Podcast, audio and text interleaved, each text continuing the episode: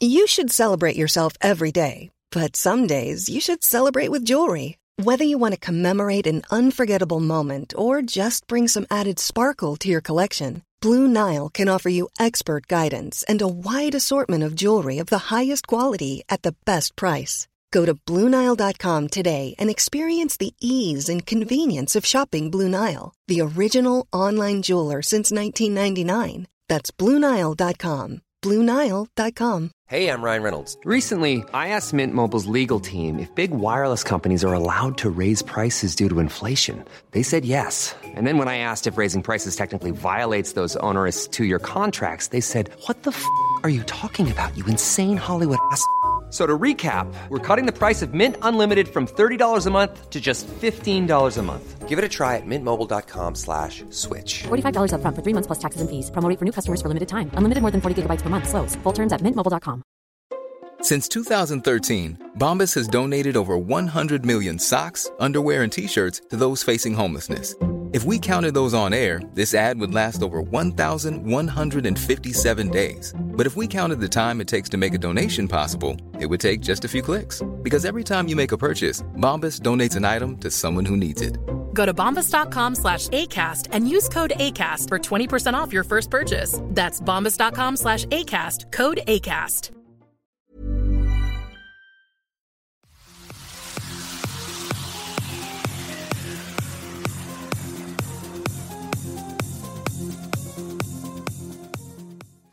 Salut, c'est Cyril, je te rejoins à nouveau pour te parler de livres. Alors aujourd'hui, on se rejoint pour un livre de Alain Finkielkraut euh, à la première personne. C'est un livre dont je t'avais euh, parlé, enfin je te l'avais présenté dans ma rentrée littéraire. C'est un livre que je t'avais dit que j'allais lire euh, rapidement.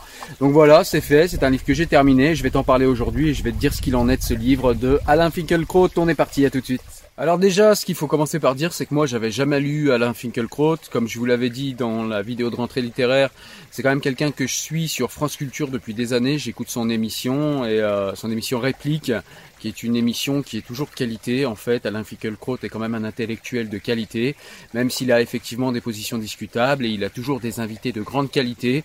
Et euh, ça a toujours été pour moi cette émission quand même euh, une émission qui me prescrit des livres.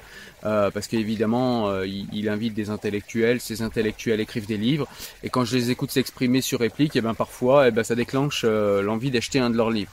Donc voilà, cette émission pour moi que je suis d'Alain Finkielkraut est une émission de prescription de livres depuis déjà de nombreuses années.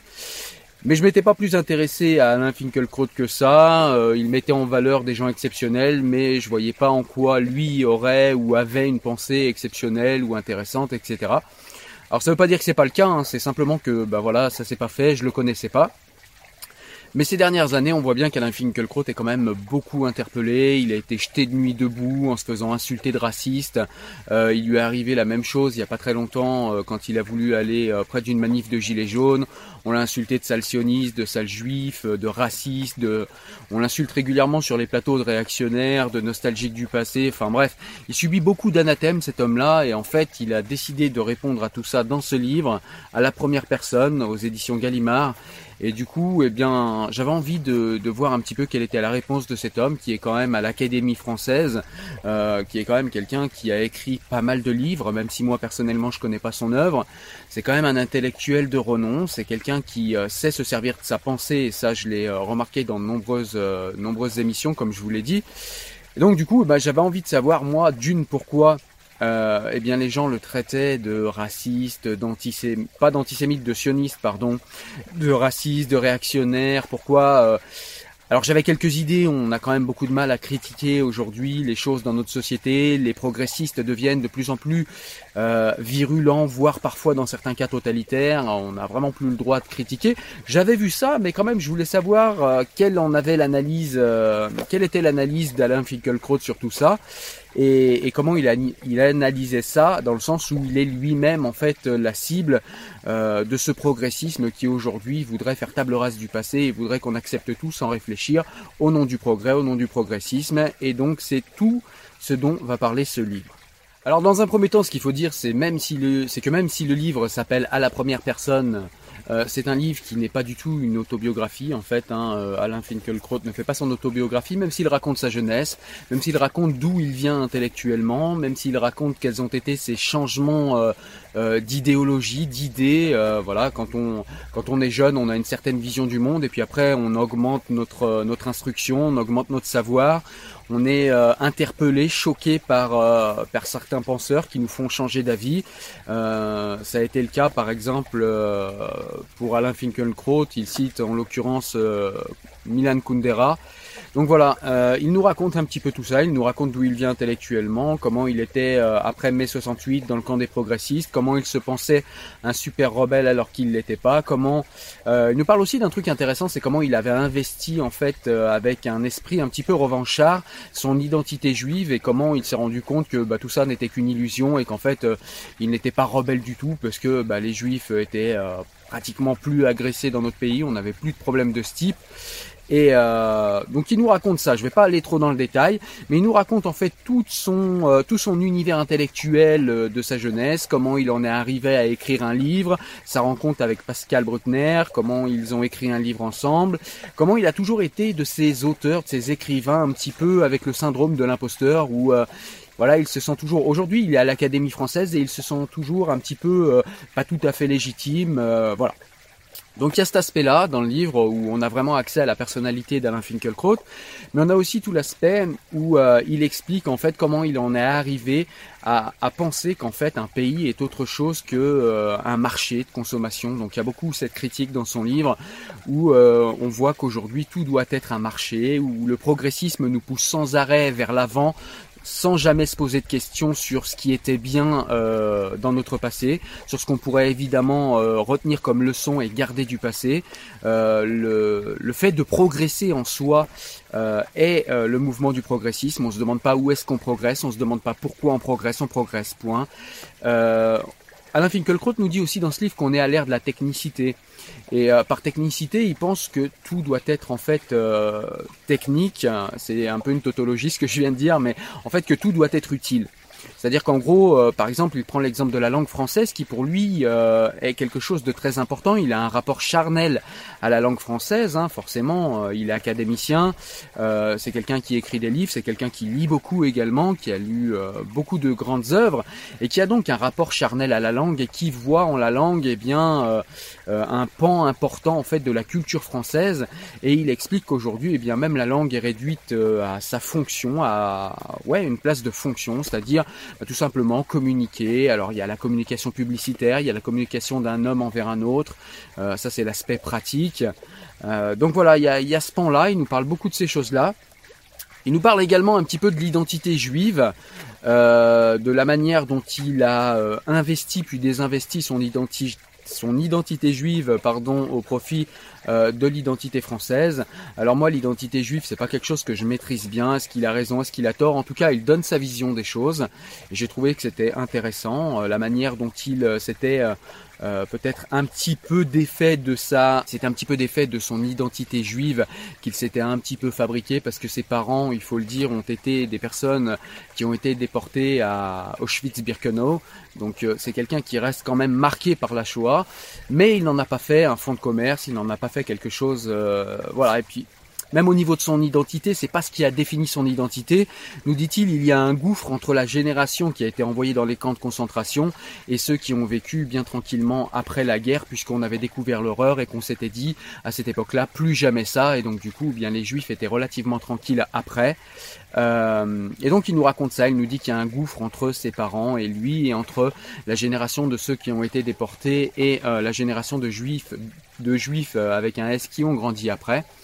Donc voilà, c'est pas quelque chose, c'est pas le chapitre qui m'a le plus intéressé. Personnellement, le chapitre qui m'a le plus intéressé, c'est quand il parle, eh bien, de euh, cette opposition qu'on voit aujourd'hui, euh, réactionnaire versus progressiste. Alors c'est c'est un petit peu manichéen comme, euh, comme, comme tension dans notre société et en plus elles sont pas forcément réelles. C'est-à-dire qu'aujourd'hui vont être traitées de réactionnaires toutes personnes qui disent bah, écoutez par exemple telle chose c'était pas si mal dans le passé, euh, pourquoi est-ce qu'on devrait changer? Aujourd'hui on en arrive par exemple, alors il il en parle pas dans le livre, hein, mais de ce que j'en ai compris, on pourrait, euh, on pourrait aller jusque là et se dire que euh, eh bien par exemple la nouvelle loi bioéthique qui nous parle de peut-être euh, tuer des enfants euh, jusqu'à 9 mois euh, pour des pour des motifs psychosociaux, donc c'est-à-dire pour tout et n'importe quoi. Hein. Vous avez une petite déprime, un petit rhume, quoi que ce soit, vous voulez plus garder votre enfant, eh bien vous ne le gardez pas et on appelle ça aujourd'hui le progressisme.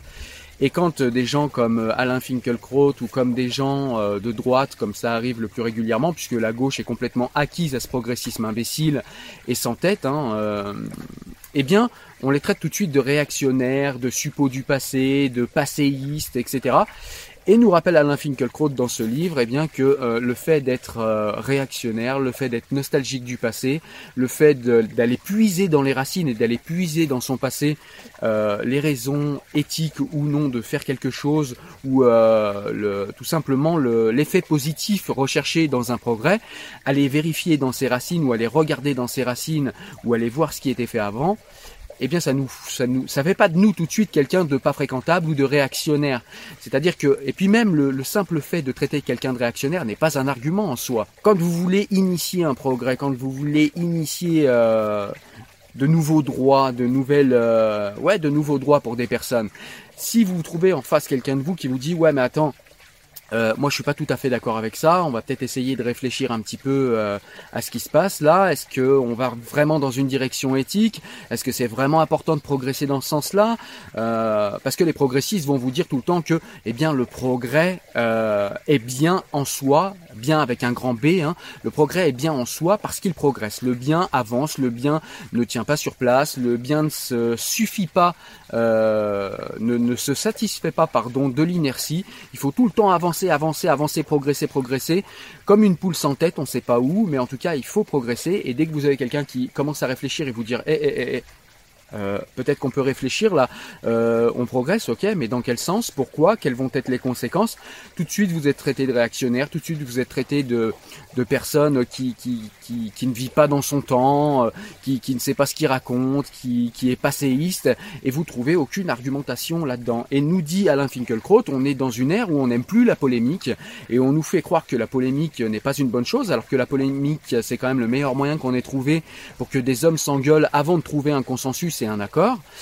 Eh bien aujourd'hui, on n'a plus cette culture de la polémique, on a cette culture plutôt de l'ostracisme. C'est-à-dire que quand quelqu'un euh, argumente un petit peu trop en face de vous et que vous n'avez pas envie d'argumenter et que vous êtes progressiste, eh bien vous allez ostraciser cette personne en l'affublant de divers épithètes, euh, réactionnaire, nostalgique, euh, vieillard, vieux con, etc. Et c'est un petit peu ce qui arrive à notre ami Alain Finkielkraut et en tout cas c'est comme ça que j'ai compris son analyse dans son livre.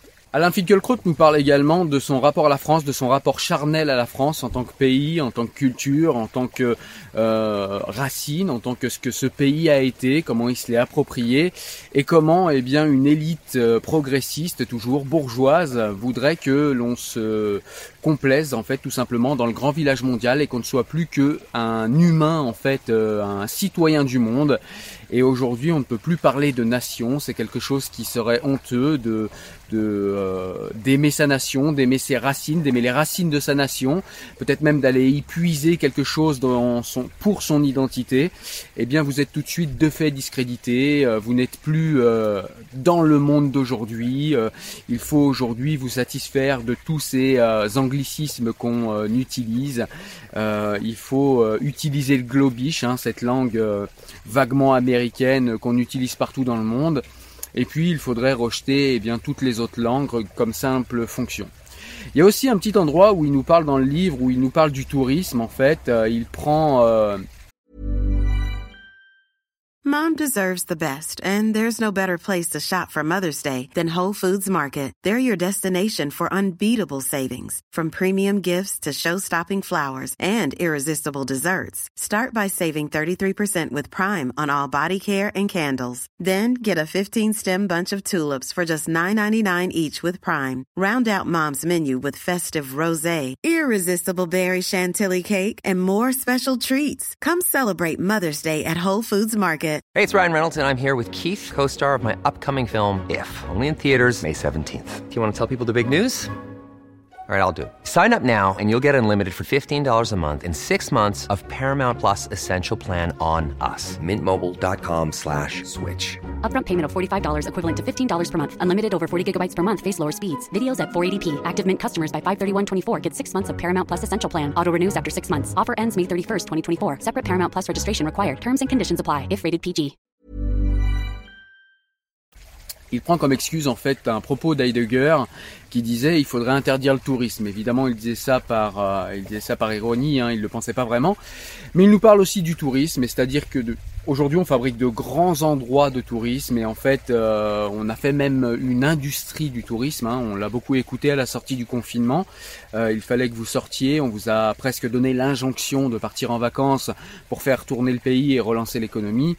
Eh bien, euh, Alain Finkielkraut parle de cela. Alors, il parle pas de, du confinement et du coronavirus, mais il nous parle en fait de cette manière de considérer le tourisme et de considérer le voyage encore comme quelque chose de technique, comme quelque chose qui va nous rapporter de l'argent et comme quelque chose de complètement désincarné.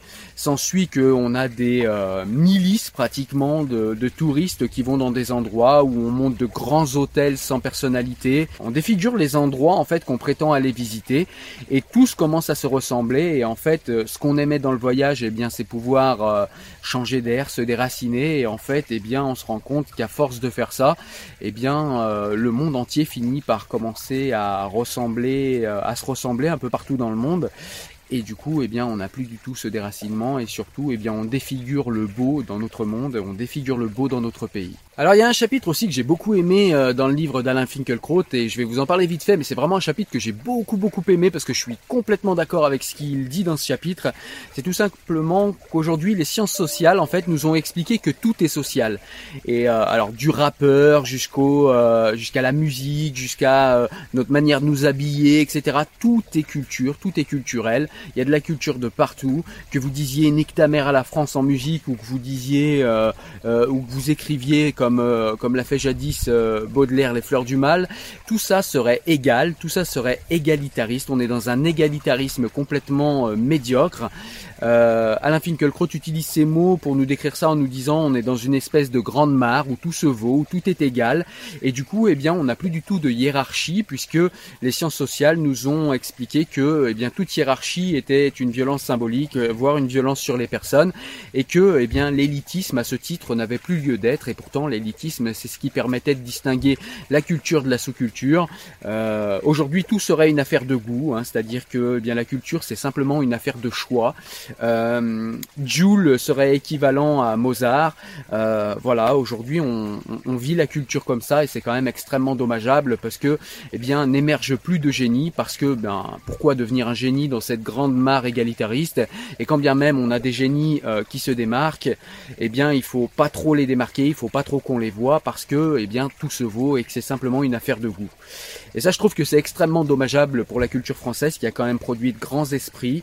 Ça, c'est pas écrit dans le livre ça c'est mon avis, mais euh, ce pays a quand même produit de grands esprits et aujourd'hui on est en train d'expliquer que tout se vaut, euh, qu'un texte de Jules c'est euh, pareil qu'un texte de Amin Malouf par exemple, eh bien ça devient vraiment n'importe quoi, ou qu'un texte de Finkelkraut, parce que pour le coup on va y arriver, parce que là je vais arriver quand même à la fin de ce que je peux vous dire sur le livre, je vais quand même pas vous le raconter complètement, il faut aller le lire, mais j'ai beaucoup aimé l'écriture d'Alain Finkelkraut, alors il y a beaucoup de références à, des intellectuels ou à des philosophes, donc c'est pas évident quand vous maîtrisez pas, bon c'est pas grave, hein, vous allez faire un tour sur euh, sur internet, vous tapez, euh, voilà, vous regardez un petit peu quelle est la pensée du philosophe, même un petit coup de Wikipédia, même si je conseille pas trop Wikipédia, ça peut suffire.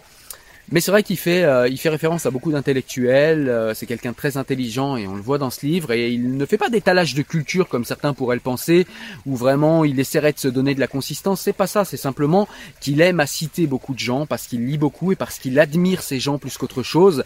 Et on est toujours là dans cette espèce de syndrome de l'imposteur dont je vous parlais tout à l'heure, où on sent qu'il a besoin de citer des personnes pour se dire regardez, je suis pas tout seul à penser ça. C'est peut-être le, le, le, petit bémol que je mets. Et je pense que Alain Finkielkraut devrait se faire un peu plus confiance et, peut-être se livrer un peu plus sans se cacher derrière d'autres auteurs, même si c'est toujours agréable d'avoir de belles références parce que du coup ça va nous envoyer vers d'autres livres, donc ça reste quelque chose d'agréable. Surtout qu'Alain Finkielkraut a vraiment en lui-même, même quand il cite pas les autres, une très très belle écriture, je trouve. Il a le sens de la formule. voilà, donc c'est un petit livre, c'est pas un livre avec une grande prétention. Voilà, c'était simplement, comme je vous le disais, quelqu'un qui répondait à toutes euh, à toutes ces critiques qui lui sont euh, qui lui sont assénées et au fait qu'on le mette souvent au banc de la société et qu'on euh, le discrédite et on lui jette l'opprobre sans même plus prendre le temps de lui répondre alors que c'est quelqu'un de très intelligent qui pose des questions qui à mon sens sont tout à fait pertinentes. Alors pas toujours. Il y a des choses que dit ou que fait Alain Finkielkraut qui sont discutables et qui sont discutées. Je trouve que c'est très bien, mais ça reste un homme de qualité. voilà, et des hommes de qualité en France, on n'en a plus des masses non plus, il faut quand même se le dire. Et je trouve que c'est dommage de le mettre comme ça de côté et, euh, d'écouter ce qu'on en dit sur les plateaux télé et d'écouter ce que les progressistes en disent. Même si moi je me sens progressiste par ailleurs, hein. je suis plutôt du côté des progressistes, mais j'aime bien lire les livres comme ceux d'un Finkelkraut. Pourquoi? Parce que j'ai ceci de commun avec les réactionnaires, c'est que euh, pour moi le progrès n'est pas un progrès si c'est un progrès euh, qui se suffit à lui-même, c'est-à-dire le progrès pour le progrès, euh, le progrès pour le simple fait d'avancer sans se poser des questions éthiques, sans se poser des questions philosophiques, sans se poser des questions même techniques, sans se poser la question de l'utilité d'un progrès, l'utilité réelle, voir les dérives d'un progrès, les dérives possibles. Eh bien, c'est quelque chose qu'aujourd'hui on ne peut plus faire. Moi, euh, j'aime bien lire certaines pensées comme Alain Finkielkraut pour ces raisons-là, parce que, eh bien, ils nous, ils nous préviennent quand même d'un certain danger qu'il y a à vouloir évoluer évoluer pour évoluer et à courir après le progressisme comme une poule sans tête, sans aucune réflexion, sans aucune direction, sans aucun ancrage même dans notre passé, ce qui est important et ce qui n'est pas honteux. La France a une histoire, on peut très bien euh, aller vers un avenir qui sera différent, mais on peut aussi ne pas se délester de l'histoire et garder ce qui dans l'histoire de la France a fait de cette euh, nation une grande nation. Et il y a des choses qui sont encore euh, de bonnes choses à l'heure actuelle. On peut aussi dire non à certains progrès qui sont complètement imbéciles. Et c'est ce que ce livre m'a apporté en tout cas, et c'est ce que ce livre a confirmé dans mon esprit avec des arguments. Je vous en ai pas euh, donné, voilà, euh, j'en ai donné quelques-uns, mais je vous en ai pas donné l'essentiel. Il faut vraiment aller lire ce livre parce que tu l'as compris, c'est un livre que je te conseille. Je vais quand même te faire quelques citations, même si la vidéo va être un peu longue du coup, parce que j'ai mêlé en fait euh, un peu plus dans cette vidéo, et eh bien ce que j'ai trouvé dans ce livre, mais ce que j'en ai pensé également, parce que je trouvais intéressant de te dire également ce que je pense de ce livre. Donc voilà, c'est chose faite. Je vais te faire quelques citations pour que tu t'aperçoives un petit peu de la manière d'écrire d'Alain Finkielkraut et te retrouve juste après euh, pour la fin de la vidéo. Allez, on est parti pour les citations. Je trouve un peu excessive la version du public actuel pour tout ce qui s'appelle polémique ou pourrait l'être. On semble oublier combien de questions importantes n'ont pu être éclaircies que grâce aux contradicteurs et que les hommes ne seraient d'accord sur quoi que ce soit s'ils, s'ils ne s'étaient querellés sur rien. Ce qui caractérise notre temps, ce n'est pas l'évitement irénique ou apeuré des querelles, c'est leur remplacement par la pratique féroce de l'excommunication. Sous le regard de la technique, il n'y a pas d'ici, pas d'ailleurs, il n'y a pas d'identité, pas de sédentarité, pas de chez-soi qui vaille. Il n'y a plus rien que des stocks, des flux, des brassages et des passages. Les frontières s'effacent, les nations perdent leur contour, tout bouge, tout se déplace, tout se remplace, rien ne tient bon. Les hommes eux-mêmes sont perçus comme interchangeables et, ironie suprême, on en vient à prendre triomphe de ce dispositif pour l'accomplissement du bien. Les planétaires ne se laisseront pas aisément déposséder de leurs flatteuses images, et ils risquent de se raconter encore longtemps que les peuples qui ne veulent pas faire les frais du grand déménagement du monde sont gagnés par le populisme et succombent au mal identitaire. Les dominants ont ceci de singulier qu'ils sont convaincus de combattre les idées dominantes. Je tiens à la civilisation, à la France. Je n'ai pas d'autre façon de m'habiller. Je ne peux pas sortir tout nu. C'est Léon Wertz qui est cité par Alain Finkielkraut. Ce n'est plus le pouvoir, mais la contestation qui pratique aujourd'hui la censure et qui cherche à bâillonner les malpensants. Le ressentiment a pris le pas sur les autres passions démocratiques, en s'emmitouflant dans le manteau de la vertu, c'est-à-dire la lutte contre les discriminations et les privilèges. La transmission de la culture est retraduite en imposition par un pouvoir arbitraire d'un arbitraire culturel. Ceux qui s'assignaient pour mission d'offrir au plus grand nombre l'héritage de la noblesse du monde sont accusés d'avoir contribué à la reproduction de l'ordre social. La noblesse, pour les nouveaux défenseurs du peuple, c'est dans tous les cas de figure l'ancien régime. La culture humaniste n'échappe pas à cette règle et perd l'aura dont l'entourait sa tradition.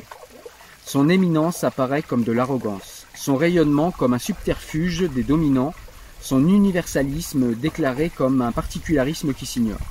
Elle doit maintenant se faire toute petite et accepter, pour survivre, d'être rangée dans la catégorie des goûts et couleurs. Les aristocrates à la lanterne, la sociologie critique ayant réduit le choix des œuvres exigeantes et des plaisirs difficiles à la distinction, c'est-à-dire à la volonté obsessionnelle et ostentatoire de se démarquer du vulgaire. Il est devenu malséant d'opérer le moindre classement. Chacun aime ce qu'il aime, chacun se divertit comme il l'entend. Il y a encore des jugements, mais on veille, en application de la devise républicaine, à ce qu'il n'y ait plus de critères. Dans la mare, où tout le monde barbote, rien n'est supérieur à rien. Nulle hiérarchie ne tient debout, nulle transcendance n'est admise. L'équivalence généralisée lave l'affront de la grandeur. L'inculture a disparu d'un coup de baguette savante. Tout est culturel, proclament les sciences sociales. Et l'on en déduit que tout rap est musique, tout dégueulis verbal poésie, toute obscénité fleur du mal. Aujourd'hui, la culture c'est la mare. Plus besoin donc de s'élever pour s'en approcher. Voilà quelques citations euh, de, ce livre que j'ai beaucoup aimé comme tu l'as compris. Donc voilà, on arrive à la fin de cette vidéo. J'espère que tu l'as aimé. Si jamais euh, tu as aimé la vidéo, n'hésite pas à la partager. Ça peut donner des, euh, des, idées de lecture à des amis. Et puis c'est aussi une manière de participer à l'émergence de la chaîne et de la faire connaître. Tu peux également mettre un petit pouce bleu. Euh, c'est pareil, ça aide à monter dans le moteur de recommandation de YouTube. Et tu peux également participer sur Tipeee. Hein. Vous êtes de plus en plus nombreux. D'ailleurs, je vous remercie les tipeurs. Vraiment, vous m'aidez à m'acheter un petit peu de matériel. Donc c'est super sympa. Euh, donc voilà, euh, je remercie euh, tous ceux qui me regardent, je vous remercie tous de participer à cette communauté où on échange de plus en plus dans les commentaires et ça me fait super plaisir. Moi je vous dis à très bientôt pour parler d'un nouveau livre, pour éventuellement un nouveau débat. À très bientôt sur la chaîne Enfant du siècle. Ciao ciao, salut